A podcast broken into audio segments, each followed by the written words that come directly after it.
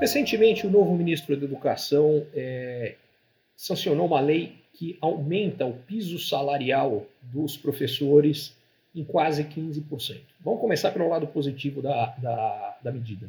É extremamente importante a gente valorizar o trabalho dos professores e uma parte óbvia disso é remunerá-los de forma digna, de forma adequada. Então, é ótimo que os professores ganhem bem. Agora, é bom a gente saber quais são as consequências também do outro lado. A primeira é um aumento de gastos uh, públicos, dado que é uma parte significativa de educação pública. Mas, para ser franco, o que me preocupa mais nem é isso. O que me preocupa mais especificamente nesse caso é que a educação vai ficar mais cara. Quando escolas privadas pagarem mais aos professores, significa que a mensalidade da educação de todos também vai subir.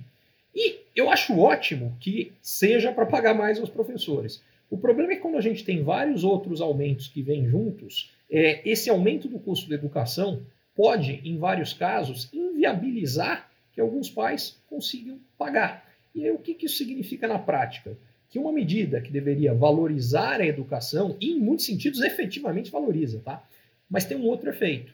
Vai ter criança que, infelizmente, não vai poder ir para a escola que o pai gostaria, porque, em função do aumento, o pai não vai conseguir pagar. Então é importante a gente sempre olhar para as medidas sobre todos os aspectos que elas têm, os positivos e os negativos, colocar na balança e ver se eles valem a pena.